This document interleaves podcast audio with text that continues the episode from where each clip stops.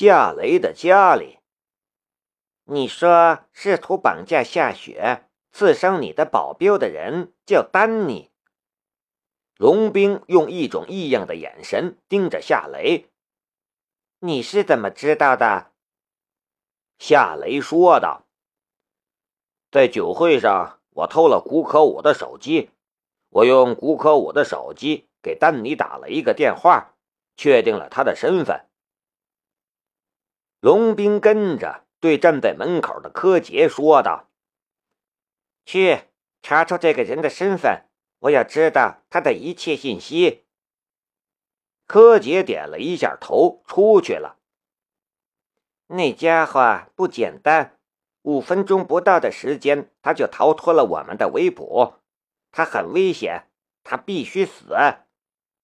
龙兵说道。夏雷说道：“如果你把狙击步枪给我，我兴许能干掉他。”什么时候给我配枪啊？只要你正式加入幺零幺局，就可以给你配枪。你要什么枪都可以。夏雷苦笑了一下，不要枪了。对了，你是怎么发现那个狙击手的？嗯，也就是你说的丹尼。龙兵静静的看着夏雷。夏雷说道：“我的直觉，还有我的眼睛特别好，我能在黑暗的环境里看清很多东西，也看得比较远。我们在澳门相遇的那次也是因为这个原因。”夏雷很清楚，龙兵不是傻瓜，就算他不说，他也能猜到他的眼睛能看到很远，不然。他肯定是没法发现狙击手的。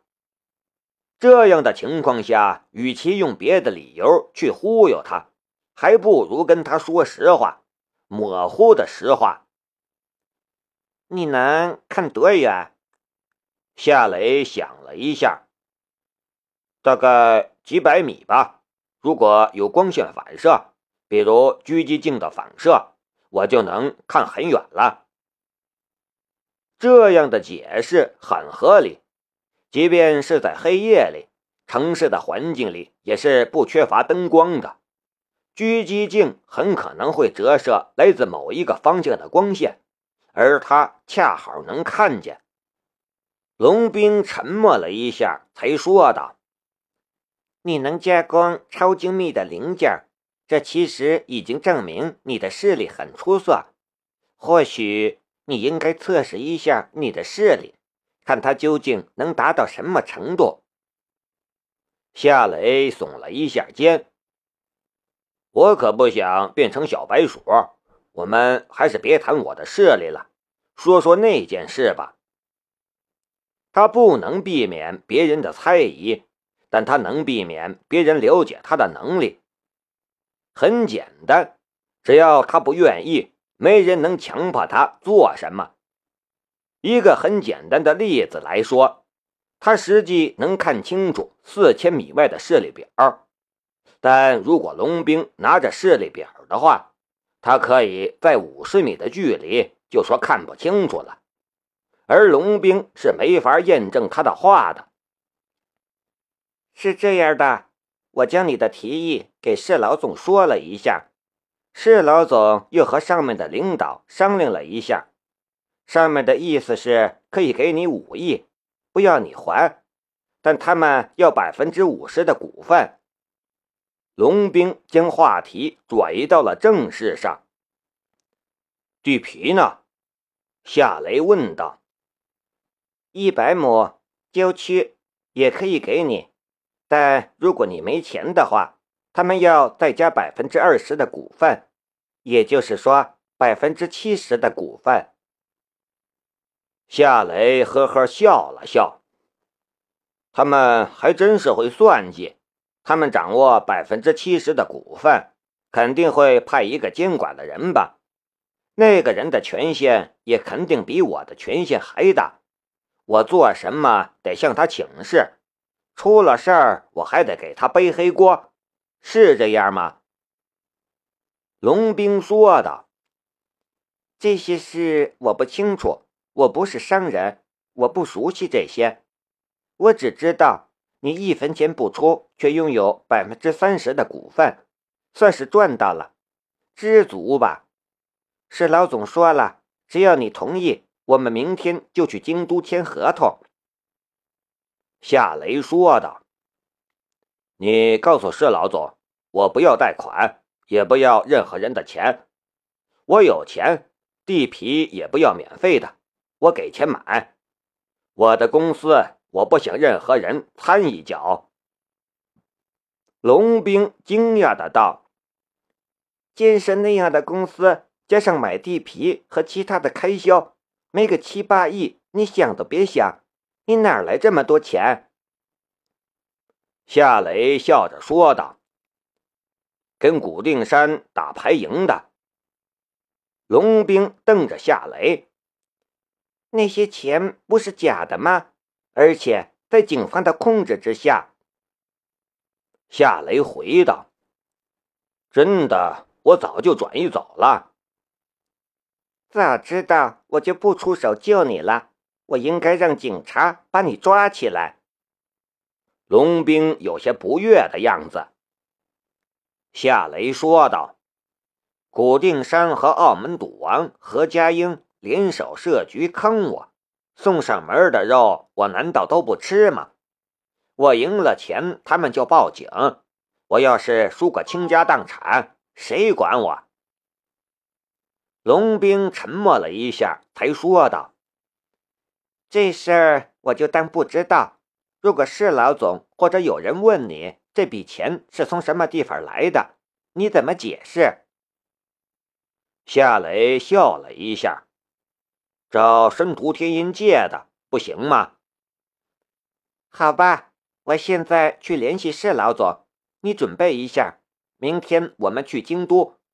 这种事情你早晚要去面谈的。龙兵起身往外走，夏雷说道：“呃，这么晚了，你可以在这里住，睡小雪的房间。”龙兵的脚步停了一下，但只是停了一下，然后他打开门走了出去。龙兵前脚走，阿妮娜就从他的房间里探出了头来，卢卡斯。我们该谈谈计划书了。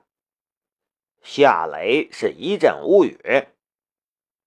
弥漫着淡淡芳香的房间，朦胧的灯光，还有一个身高一米八五的大只日耳曼美女。至于那份计划书，他就放在床头柜上，但它是最不起眼的所在。阿妮娜的身上不再是夏雪给她的那一套搞笑的童装版睡衣，而是一套白色的、很薄、很时尚的睡裙。在灯光的穿透下，她几乎不能遮掩她身上的重要的部位。夏雷熟悉她的一切，可是此刻面对她，他还是无法控制他的思维，要去幻想那些乱七八糟的事情。他也无法控制他的身体有那种反应，而且很强烈。阿妮娜的脸上带着甜美的笑容，她将身体平放在了床上，很柔软的样子。她什么都没说，但这却是一个很强烈的暗示。他该过去深入的讨论计划书了。夏雷走了过去，坐在他的身边。吸了一口气，轻声说道：“阿妮娜，有些话我不知道该不该说，但是我不知道我能不能给你想要的爱情和归宿。我们这样或许是错误的。我们……”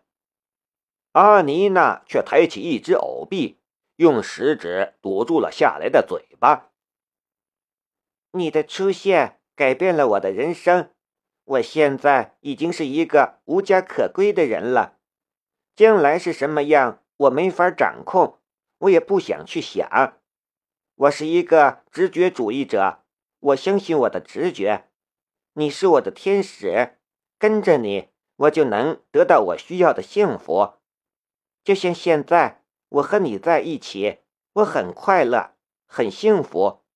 对我来说，这就够了。直觉主义是个什么鬼呀？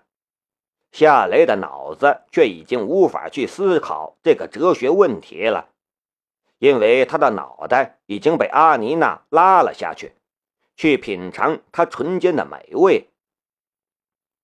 其实，阿妮娜已经用她的身体语言解释了什么叫直觉主义，什么名分，什么将来，那些存在于将来的虚无的东西，他并不在乎。